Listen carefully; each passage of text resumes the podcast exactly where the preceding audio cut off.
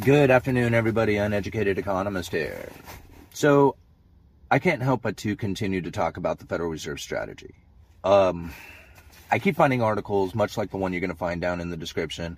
I was just scrolling through articles and I just came across this one. I clicked on it and really I didn't even read the article. All it says is like the Fed, something about failing to curb the inflation problem or something like that. And I, I didn't even really read the article. I just read the headline and kind of like a little bit just like right into it and just thought to myself, it doesn't matter.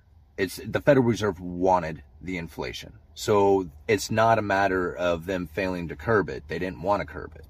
They want it to be elevated. The reason they wanted it elevated is because their Fed funds rate had hit the lower bound of zero. That is their ammunition.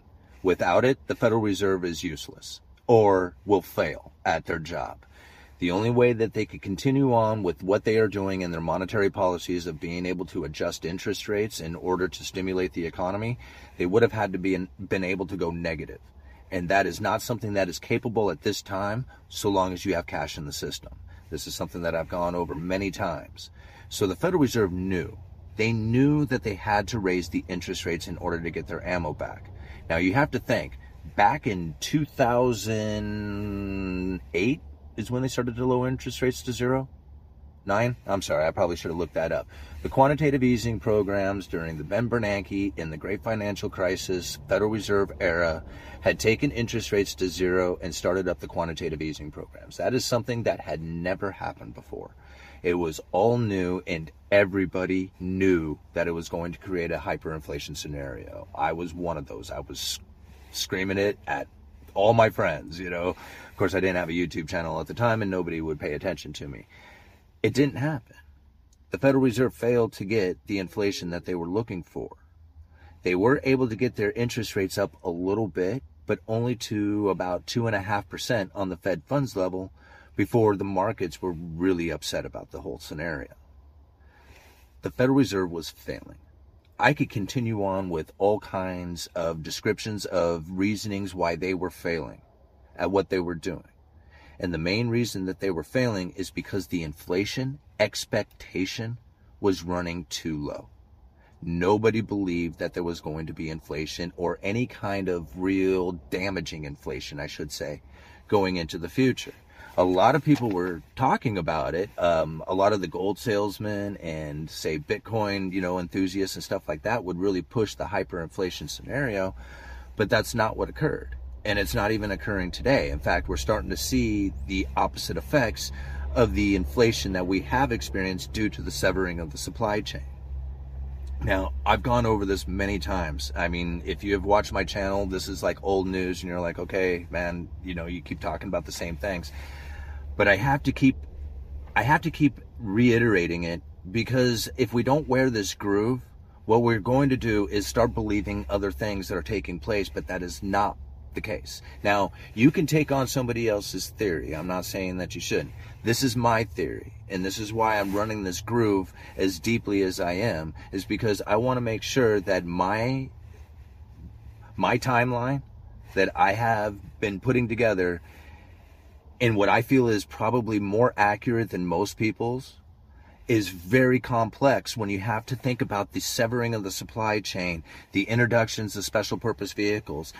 Years before, I don't even know how long before all this took place, the Federal Reserve was talking about the repo facility and making it a permanent standing repo facility that they could use and I couldn't figure out exactly why they wanted to set this thing up.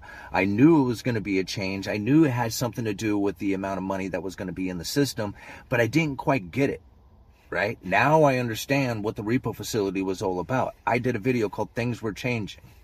So I'm following the Fed and trying to figure out their strategy. A lot of other people are trying to figure out an investment strategy. They're trying to figure out, you know, how to buy house strategy. They're trying to figure out how to start business strategy trying to figure out some sort of other strategy. I'm trying to figure out what the Federal Reserve is and how their strategy is working. And so far, I think I've done pretty well. There's a couple of things like I like I have really nailed down onto, and even just recently can tell you that most people are are I'm not saying most people are missing it.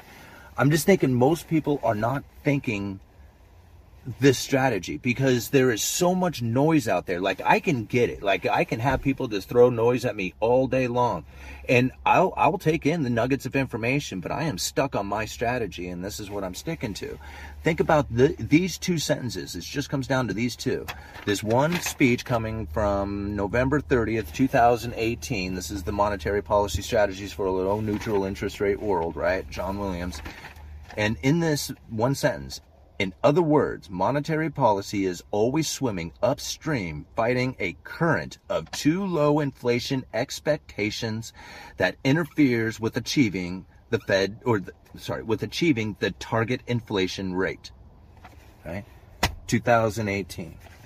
Given just last week, uh, let's see here, January 19th. Today is January 24th. So this was given five days ago. This is Lael Brainard's speech, uh, staying the course to bring inflation down. Now, in this speech, if you were to read it, it's all the things that have caused inflation, the reason why inflation's, and they actually talk about the severing of the supply chain in this speech.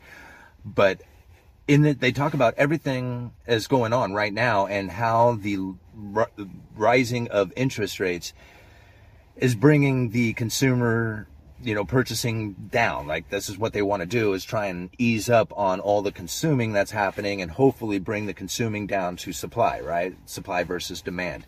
And that's the whole idea of the rising of interest rates. However, if you if you take this whole speech and just listen to this one sentence, that is this is what she says. That is why it has been important for monetary policy to take the risk management posture to defend the expectations anchor, talking about inflation. The defending the expectations anchor, not fight it, not to bring it down, not anything, to defend the inflation expectations anchor. Inflation expectations is running really high.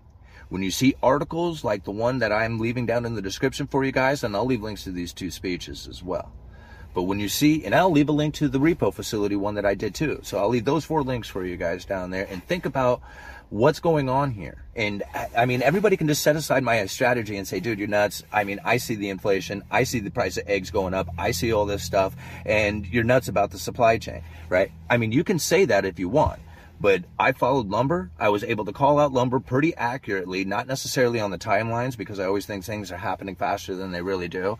But I have been pretty dang accurate when it comes to the oversupply, undersupply, the price of futures on lumber going, you know, where not necessarily where they hit, but that they're going to fall and land. And people were like totally arguing with me about all this stuff. And all I am doing is just following, trying to follow this Federal Reserve strategy right? The idea that they were going to figure out a way to raise the inflation expectations because really, if you think about all the money printing that had taken place through quantitative easing one, two, three, and four, that failed to bring the inflation because the inflation expectation had been so low, right? This time, I mean, there was a lot of people who had a high inflation expectation, but it wasn't enough to bring the inflation up because inflation is a self-fulfilling prophecy. If you have the high inflation expectation, in fact, they say it right here. Um, let me see here. When policy is constrained by the effective lower bound, the downward shift in inflation expectations, right?